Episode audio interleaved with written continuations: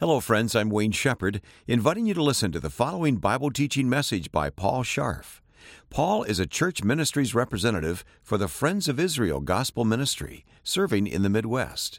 You'll find all of his ministry resources at sermonaudio.com slash pscharf, where he provides new content on a regular basis, including a weekly column that he writes, along with news and updates. Right now, we encourage you to follow along as we open God's Word for today's presentation. It's our prayer that the Lord God will use this teaching to bring glory to Himself and to work faith in each of our hearts. Here now with the sermon is Paul Scharf. This morning we're going to go right into our message on the danger of replacing Israel from Romans chapter 11. The danger of replacing Israel. I have several articles I've written. I just want to point to you, and two of them are on the back table. Wrote an article for the Baptist Bulletin uh, several years ago when I was just beginning with Friends of Israel. It's called Young Restless Fundamentalist. Is there still a future for Israel? And you can take a copy of that if you like. We have a limited number of those here with us. Uh, also, kind of a follow up, both of these are interview articles in which I survey various Bible scholars for their opinions uh, and I was privileged to write for Israel My Glory this January, February, and it's called Facing Replacement Theology, really kind of a follow up to the Baptist Bulletin article. And we look at these issues from a practical and a theological and a historical and even a, a global point of view. I talked with Jimmy DeYoung Jr., Dr. Charlie Dyer, Dr. James Fazio, Dr. Woodrow Kroll about uh, this issue of replacement theology, that the, the idea that the church does what? Replaces Israel. This is what we're thinking about this morning the danger of replacing Israel. And I have a blog series that I wrote for the Friends of Israel as well in three parts, where I trace the history of replacement theology and go through some things that we'll be thinking about this morning. And uh, you can look for that for more details if you're interested. Uh, the passage that we're considering today, Romans 11, I believe, is rooted in the Abrahamic covenant. Genesis 12, 1 through 3. God promises Abram that he will make of him a great nation, even though at this time, congregation, he had how many children? Zero. He was past, he and his wife were past the age of having children naturally. God said, I will make of you a great nation.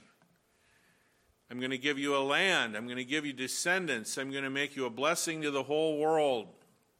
In fact, all the families of the earth will be blessed through you, Abram. And if anyone fails to bless you, they'll be what? Cursed. Now, let me go here to my namesake, the Apostle Paul. How many know this is his actual photo? I can say that with certainty because I took it at the Creation Museum. This is the Apostle Paul, okay? Look at what he said. I am not ashamed of the gospel of Christ. By the way, I'll be reading this morning uh, on the pulpit from the New King James Version. I'll have that and also some quotes from the English Standard Version on the screen. I am not ashamed of the gospel of Christ, for it is the power of God to salvation for everyone who believes. For who first? For the Jew first, and also for the Greek. For in it, the righteousness that is in the gospel, the righteousness of God is revealed. We're going to think about a man this morning in just a bit who came to understand that that is talking not about the holy character of God, before whom we stand utterly condemned but a righteousness that he imputes to our account when we believe in Jesus Christ. How? From faith to faith. That is what? By faith alone. As it is written, the just shall live by faith. In the Old Testament, in the New Testament, the just shall live by faith. Paul quotes from Habakkuk 2, verse 4. That verse is quoted three times in the New Testament. Here in Romans, the emphasis on the just. Galatians shall live. Hebrews 10, right before the great Hall of Faith chapter, by faith, right? Well, if you've believed in Christ alone, by faith alone, you've been saved by grace alone. Pastor was covering all of this this morning in Sunday school. You become part of what? The church. Doesn't matter if you're Jewish, Gentile, any any earthly background that you have blurs forever into insignificance because you're now in Jesus Christ. You're in Christ. You're part of the body of Christ. You are, to use an old uh, term that I love, which was actually thrown around many times at the IFCA convention, you're a churchman. Uh, for the ladies, I guess we could say you're a church person, okay, as well, if you'd like that better. But you're in the church, you're part of the body of Christ. Now, if you're not in the body of Christ, well, then, of course, your biggest problem is you need to believe the gospel. But it does matter, Paul says in 1 Corinthians 10, if you're not in the body of Christ, whether you're what, Jewish or Gentile. Why? Because God has a plan for Israel. He has a plan for the Gentile nations as well, not nearly as positive as his plan for the Jewish nation, for the people of Israel, that we'll see. But God still has a future for Israel. If you don't catch anything else I say this morning, if you don't know anything else that the Friends of Israel stands for, please know that we teach that God still has a future for Israel. I trust that you believe that. That as He has been with His chosen nation, His national people of Israel, in their biblical past, so He is with them today in the strategic present so he will be with them on into the prophetic future and the fulfillment of all things, every promise he's given, every prophecy ever made regarding his chosen people of Israel. Now, Paul poses a question in Romans 11. He poses it in, in one form in verse 1, and he basically poses a, again in verse 11 a very similar question. He says to, of the people of Israel, in their rejection of the Messiah, have they stumbled to the point of falling? In other words, is their rejection of the Messiah complete and permanent? Is it absolute, complete, and permanent? Now, I trust you know the fact is that if we would pose that question to all of what we might call Christendom, all of the professing outward, visible Christian church. And by that, I would include not just the JRBC, the IFCA, conservatives, evangelicals, but Protestants, mainline, liberals, uh, Roman Catholics, Eastern Orthodox, the whole professing church on earth, all of what we might call Christendom. If we were to ask that question, I trust that you realize that the overwhelming, the resounding response we would receive, whether we stretch that Christendom this way across the world today or whether we stretch it this way throughout the history of the church back to the day of Pentecost, as Pastor David was teaching so eloquently in Sunday school, what would the answer be that would resound back to his congregation? It would be, Have they stumbled that they should fall? What the answer would be, Yes. Their, their rejection of Christ and God's rejection of them is complete and permanent. That's what the answer that would be given. The problem with that is what does Paul say? By no means, certainly not. And he's going to go on to explain that answer. They have not stumbled that they should fall. Their fall is not complete and permanent. Here are the key words their fall is partial and temporary. You're going to see that before we're done. It's partial and temporary. In fact, one day their return in faith to the Lord God will be complete and eternal. Paul says, Certainly not. By no means. Rather, through their trespass, salvation has come to the Gentiles so as to make Israel jealous, or as the New King James translates, to provoke them to jealousy. It's as if there's a, a Jewish person, and by the way, there are Jewish friends all around us. Did you know that? I'm sure there are some here. I haven't asked or heard from anyone yet. I'm sure there are various Jewish groups, uh, organizations, certainly Jewish people. Uh, perhaps you're not even aware yourself. But there are Jewish friends we can meet anywhere we go. And if one of them, for, for some reason, had stumbled in as a guest today, uh, wondering what's going on here at Delhi Baptist Church, and then seeing what we're talking about and seeing what we're doing and seeing our display, they might say, What in the world is this about? You're talking about Israel, you're talking about Abraham, you're talking about the covenant God made with Abraham, you're talking about the plan of God for Israel. He might say, These, these things belong to us. And that's the point Paul is making. Yes, that would be good if that were to happen because that could provoke him to jealousy. For him to say, What in the world are you talking about these things? These are our things. This is our history. This is our heritage. Paul says we want to provoke them to jealousy for the sake of the gospel. Now, as our president, Dr. Jim Showers, has said, throughout the history of the church, in, in, in fact, fairly recent history of the church, and sometimes closer to home than we might like to admit, we haven't provoked the Jewish people to jealousy for the gospel. We've just what? Provoked them. And that's not what we want to do. Paul says their fall is riches for the world, riches for the Gentiles.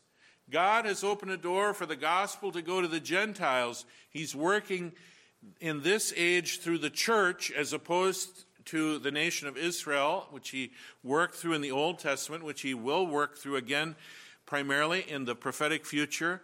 But right now, his focus is on the church, which has primarily been made up of Gentiles. And so the Gentile world has been blessed in one sense by the disobedience of Israel. God has poured out his blessing on the Gentiles, but that doesn't mean that God is finished with Israel. Paul says in verse 13, I speak to you, Gentiles. Inasmuch as I am an apostle to the Gentiles, I magnify my ministry. I love that verse, just as a short aside, reminds me of Paul's exhortation to Timothy in 2 Timothy 4 5 fulfill your ministry. And to Archippus in Colossians 4 17 Take heed to the ministry which you have received in the Lord, that you may fulfill it. Paul said, I magnify my ministry. Please pray for us that we would magnify and multiply the ministry opportunity and effectiveness that God has given to us with the friends of Israel. And we pray also that for you here in your local church. If by any means, Paul said, I may provoke to jealousy those who are my flesh and save some of them. Now, let me tell you about one man who really took this to heart. And I'm going to catch you off guard when I show you his picture. He's thinking of the fact that verse 15, they're being cast away as the reconciling of the world, and their acceptance is going to mean life from the dead. And I was talking about him earlier but didn't mention his name. His name is Dr. Martin Luther. My wife and I said we've never been to Israel. Uh, the one time we've traveled internationally, God gave us an amazing opportunity to, uh, to travel to Germany in 2017 for a 500th anniversary Reformation tour, really a life changing tour. I was raised confessional Lutheran originally. I have a lifelong fascination with the Reformation. When I was six years old, if you'd have asked me what is October 31st, I would have replied Reformation Day. And I still continue. I love to study, I love to teach about the Reformation. This, of course, is Martin Luther nailing his 95 Theses on October 31st, 1517, the Castle Church door in Wittenberg. Here, Luther stands three and a half years later, April of 21, at the Diet of Worms, standing before Charles V, asked to recant And he said, my, con- my conscience is bound by the word of God. I cannot and I will not recant. Here I stand, God help me, amen. And Luther stood for the gospel, and his stance changed the Western world down to our time. And I want to tell you something about Martin Luther that you have probably never heard before. And that is that in 1523, he, he wrote the most wonderful book. If the Friends of Israel had existed then, we could have perhaps published the book. It was called Jesus Christ Was Born a Jew. And he said, I hope that if one deals in a kindly way with the Jews and instructs them carefully from Holy Scripture, many of them will become genuine Christians and turn again to the faith of their fathers the prophets and patriarchs. He said, if, I, if someone had treated me the way some of you have treated the Jewish people, I wouldn't be a Christian either. And he said, we've got to, we've got to love these people, we've got to serve them, we've got to teach them, we've got to bring them the gospel. Therefore, I would request and advise that one deal gently with them and instruct them from Scripture, then some of them may come along. What a wonderful treatise Martin Luther wrote about the Jewish people. Because you see, he is sharing some insight here into what Paul is talking about. And we won't have time to cover every explicit detail of the metaphor Paul is going to share with us here in the coming verses.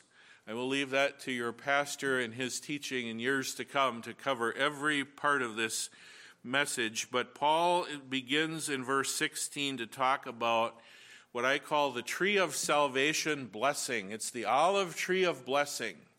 It's not Israel, it's not the church. It's, it's a metaphor for all that God does in saving people, providing salvation. This olive tree of blessing that's rooted in the Abrahamic covenant. And he says in verse 16, For if the first fruit is holy, the lump is also holy, and if the root is holy, so are the branches. And he's talking about this olive tree of blessing. Now, we don't want to press every detail of this metaphor and go too far out on the branches of the tree because, kind of like a parable, it's teaching some big points. If you press it too far, verse 23, you're going to have to deal with the idea that some people could lose their salvation. That's not what Paul is teaching us here in this metaphor. He's talking about the root being holy, the root being the Abrahamic covenant. The only salvation God ever promised or ever provided is through the Abrahamic covenant to the Jewish people, through the Jewish Messiah. But the wonderful blessing is that the grace of God is so magnificent that it spills over and it makes that salvation available to you and I. In, in Paul, uh, God told Abram, in, in you all the families of the earth will be blessed. How many are glad for that last statement of the Abrahamic covenant? and so Paul says, if some of the branches, these are the natural branches picturing the Jewish people, who were the natural branches from the root, were broken off, and you being a wild olive tree were grafted in among them. Now, I'm not a horticulturist, so I'm not going to get into the whole issue of how these graftings are done. Maybe you are, and you could tell me later so I could have more insight into how all this could work. But we'll just go with the picture Paul is painting here. You, being a wild olive tree, were grafted in among them, and with them became a partaker of the root and fatness of the olive tree. He says, Do not boast against the branches. Where the ESV says, Do not be arrogant toward the branches. Remember, it's not you who support the root, but the root that supports you. Twenty years after Martin Luther wrote his wonderful book, Jesus Christ Was Born a Jew, he wrote a horrendous book three years before he died called On the Jews and Their Lies. I believe personally he may have been suffering with even something like dementia at this point. But it doesn't excuse his words or nullify the effect that they had upon history. Have you ever had someone say uh, or ask the question, or maybe you've heard them pray in your presence, Lord, I pray that such and such event wouldn't have happened in the past? You ever heard anyone pray that way? If, if, we, if we only could, we would pray, Lord, could it be that Martin Luther had not written the book on the Jews and their lies? The words are almost too horrible to quote, but I feel that we must have a picture of what has been stated historically. He said, What shall we as Christians do with this rejected and condemned people, the Jews? I shall give you my sincere advice. First, to set fire to their synagogues or schools, and to bury and cover with dirt whatever will not burn, so that no man will ever again see a stone or cinder of them. This is to be done in honor of our Lord and of Christendom, which he means a Christ ordered society, a church state. Uh, we could get into a whole discussion of what, of what all this means and how Luther's words fit into it that we don't have time for this morning. And by the way, I do want to say he did not hate the Jewish people because of their ethnicity. He hated their failure to receive the gospel. And we need to understand Luther's words in his context, though again, that does not in any way absolve him for saying them. You see, Martin Luther could only go so far in his short lifetime as a first generation reformer, as one who was really bringing light out of the darkness at the very dawn of the Reformation. He, in his lifetime, could never fathom anything but that which he was immersed in in his church culture, even as a new Protestant, say nothing of the church culture he was raised into the Roman Catholic Church, say nothing of the worldly culture of the day, which is that God has no future for Israel, is what he was taught. He could not fathom a future for Israel. He believed the church replaces Israel. And when we replace Israel, we dull our consciences to the certainty that the gospel is for the Jew first.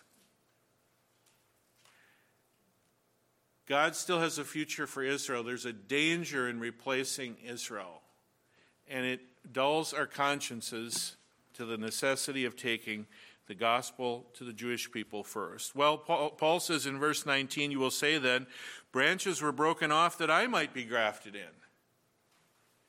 Paul says, Wait a minute now. Well said, but because of unbelief they were broken off, and you stand by faith. Do not be haughty but fear. Do not be proud. Do not be arrogant. Do not be boastful. We can get this way even about our own country of America, can't we? God has blessed our country for 400 years. He has poured out blessings upon us. I believe one great reason is because, in many ways, we have blessed the people of Israel. But he has poured out such blessing and made us really the center of the Christian world, the missionary sending nation of the world. And we could get to be haughty and arrogant and boastful and proud and think, well, America must be the kingdom of God. It must be the place where God will bring his kingdom to earth. And, we, and we're totally missing the program of God that his future kingdom is going to be built through the nation of Israel, not the nation of the United States we praise God for his blessings, but this is not the kingdom. This is not God's program to bless America. He has blessed us incidentally, and, and especially because we've often sought to be a blessing to the people of Israel. Now, if I can quote another, this time second generation reformer, perhaps one much closer to us theologically, John Calvin. Again, I hate to almost read these words, they're so awful. He said even worse things about the Jewish people. He said, God so blinded the whole people that they were like restive dogs. I have had much conversation with many Jews. I have never seen either a drop of piety or a grain of truth or ingenuousness, nay, I have never found common sense in any Jew. He had no love lost for the people of Israel, friends. He believed the church replaces Israel. What does Paul say? Don't be proud. Don't be arrogant. You know, if I dare say this to such great men who accomplished far more than I will ever dream of doing, to Luther and to Calvin, you're arrogant. On this point, you're proud, you're haughty. You know, if, if Luther had had ears to hear, he had a man, a Lutheran follower, in fact, a man who went with him to the Marburg Colloquy in October of 1529. We were privileged to be at the Marburg Castle and in the room where it happened, one of my favorite places in the world to be at the Marburg Castle. Andreas Osiander. He wrote a book, you won't even believe the title of this book. It's called Whether It Be True and Credible That the Jews Secretly Strangulate Christian Children and Make Use of Their Blood. This is the blood libel. Have you ever heard of that? Luther began to believe the blood libel about the Jewish people. Osiander wrote this booklet in 1529 anonymously, put it in a drawer for 11 years. He was afraid for his life. Published it in 1540. He said it's inconceivable that the Jews should murder children and make use of their blood. You see, if Luther had had ears to hear, there was someone in his own camp who could have told him, Don't be arrogant, Dr. Luther. Remember Romans 11. Osiander's son Lucas went on to become a Lutheran pastor and Bible commentator, I believe. Paul says, Don't be arrogant. If God did not spare the natural branches, he may not spare you either. He's not talking about individual Christians losing their salvation. He's talking about this big picture. God can just as easily turn from the unnatural back to the natural, from the Gentiles back to Israel. In fact, he will do so. He will. He says, verse 22, therefore consider the goodness and severity of God on those who fell severity, but toward you goodness, if you continue in his goodness you Gentiles, otherwise you also will be cut off. Paul says in verse 23 and they also, if they do not continue in unbelief, will be grafted in. For God is able to graft them in again. You know, the fact that God still has a future for Israel actually gives us hope as believers today because we can see that He's kept His promises to the people of Israel and we can know that he has begun a good work in us, will perform it until the day of Jesus Christ.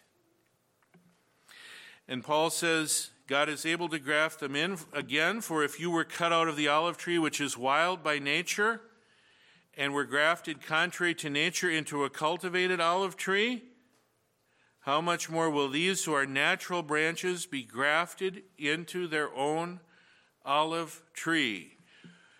For I do not desire, brethren, that you should be ignorant of this mystery, or wise in your own sight, ESV. I do not want you to be unaware. A partial hardening has come upon Israel. Remember our key words about Israel's relation to God? They're not, their rejection is not complete and permanent, but what? Partial and temporary. A partial hardening has come upon Israel Notice the next blessed, wonderful word until. Just as Jesus said, You'll see me no more, he said to the people of Jerusalem. Henceforth, did he say, mean that forever? Period, stop? No. What did he say? Until, you say. Blessed is he who comes in the name of the Lord. Just as he said at the fourth cup of the Passover Seder, the cup of acceptance, I'll drink of this cup no more until that day when I drink it new in my Father's kingdom. Such an important word in Bible prophecy that uh, Jerusalem will be trampled down by the Gentiles until the times of the Gentiles are fulfilled. Paul told the church uh, we are to keep the ordinance of the Lord's Supper until Christ comes again.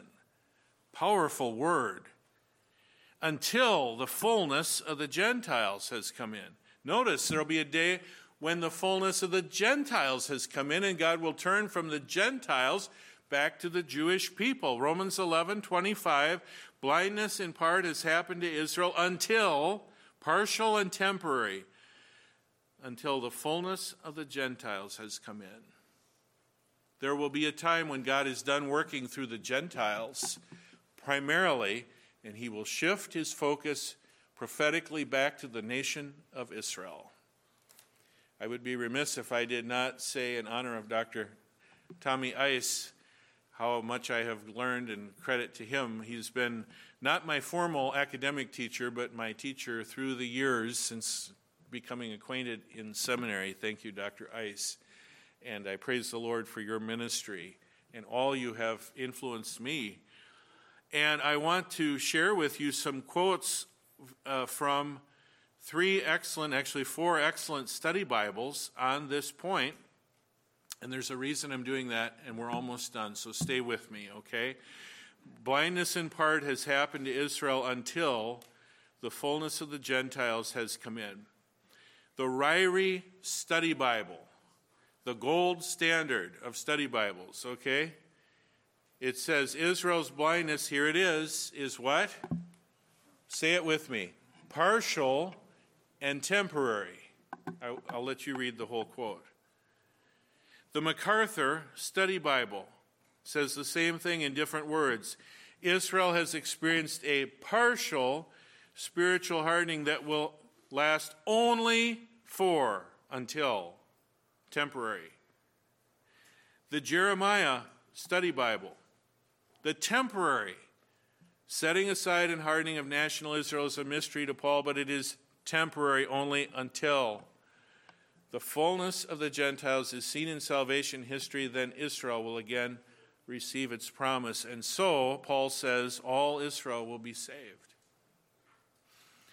Now, John Calvin again said, Many understand this, verse 26, of the Jewish people, as though Paul had said that religion would again be restored among them as before. That's what I believe. God will restore the Jewish people. He says, But I extend the word Israel to all the people of God. This interpretation seems to me the most suitable. In other words, the church replaces Israel. You see, when we replace Israel, we blur our senses to the importance of the fact that God still has a future for Israel. We dull our consciences, we blur our senses, we forget that God He's going to fulfill every promise he's ever made to his chosen people. When we interpret the Bible literally, according to the plain sense in context, we understand this is saying all Israel will be saved. He can't be talking about the church. The tr- true church is already saved, right? All Israel will be saved. The Ryrie Study Bible says God will turn again to the Jews and will save all Israel at the, excuse me, at the Lord's return. The ESV Study Bible, which has much excellent information, though it's not dispensational, it's orientation. But it says that Paul refers to the salvation of Israel at the end of history, seems most likely. We're going to end with this because our time is gone. Why am I quoting from study Bibles? One reason. Well, one reason is because I trust you have one, maybe right on your lap right now. You can go home and search the scriptures and see if these things are so. Consider what I say, and the Lord give you understanding in these things. Praise the Lord for your excellent pastor, David, and his ongoing teaching. I'm certainly no replacement for that, but I hope you'll keep building on the things we are talking about this morning. Take your Bible. Just remember the notes at the bottom of the page are not inspired like the words on the top of the page, right? But use your study Bible. Now, there's historical precedent for this, and we're going to close with this. Here's my friend Gene Albert, who has just moved to Pigeon Forge, Tennessee, to set up the Tennessee Bible Museum. He's holding a 1583 uh, Geneva Bible in his hands. Here is a 1600 Geneva Bible uh, that's another passion of mine. I could spend the rest of the day talking about the Geneva Bible. Let me just, just say this if you don't know this, the Geneva Bible is the Bible that built America. It's the Bible of the pilgrims. The Bible, the text, the translation done in Geneva, largely after Calvin passed and Theodore Beza, his disciple, was in charge in Geneva, among others the text and the study notes. It's the world's first study Bible. It's the Bible that built America. And let me tell you about the edition that came out in 1599 and what it says here in our text. This is absolutely astounding in its historical context. The note on Romans 11:25 says the blindness of the Jews is neither so universal, that means it's congregation what? Partial, that the Lord has no electing that nation. Neither will it be continual. That means it's what? Temporary. Partial and temporary. Exact like your Ryrie study Bible. There will be a time, this is amazing that this could be written in 1599 in Geneva. This is a story we can't conclude this morning, but I just want to whet your appetite. There will be a time in which they also, as the prophets, now we're bringing the prophets in. We're saying we're going to turn our attention even to the prophets, even read the prophets and take the prophets literally. Now, by the way, the notes in the whole Bible are not self consistent, they aren't all going to teach this about a future for Israel. But he says here in this note, they will effectually embrace that which they now so stubbornly, for the most part, reject and refuse. Again, that he may join the Jews and Gentiles together as it were in one body, and especially may teach what duty the Gentiles owe to the Jews. He emphasizes that the nation of the Jews is not utterly cast off without hope of recovery and that God does not give them what they deserve. How many are glad God doesn't give us what we deserve? but what he promised to Abraham. We'll end it right there, where we began with the Abrahamic covenant. There's a tremendous danger in replacing Israel. It has an effect on our consciences, it has an effect on our senses when we neglect what Paul has said that the gospel is for the Jew first. Brethren, my heart's desire and prayer to God for Israel is that they may be saved. God still has a future for Israel. I wonder what you are doing in your life, and perhaps you could ask yourself this question to be a blessing to those of whom God has said, I will bless those who bless you. I will curse those who fail to bless you. He, by the way, two different Hebrew words for curse there. I'll curse those who fail to bless you. It's never been easier in the history of the church, maybe the history of the world, to be a blessing to the people of Israel to seek to take the gospel to them. I invite you to consider and ask yourself in your own heart what am I doing to be a blessing to the people of Israel? And may we never fall prey to the trap, to the danger of replacing Israel. And Father, I pray that you will use these words this morning to encourage us here, your church today, and to bring glory to yourself, and use them to increase faith in each of our hearts, for we know that faith comes only by hearing the word of God. And I pray these things in Jesus' name. Amen.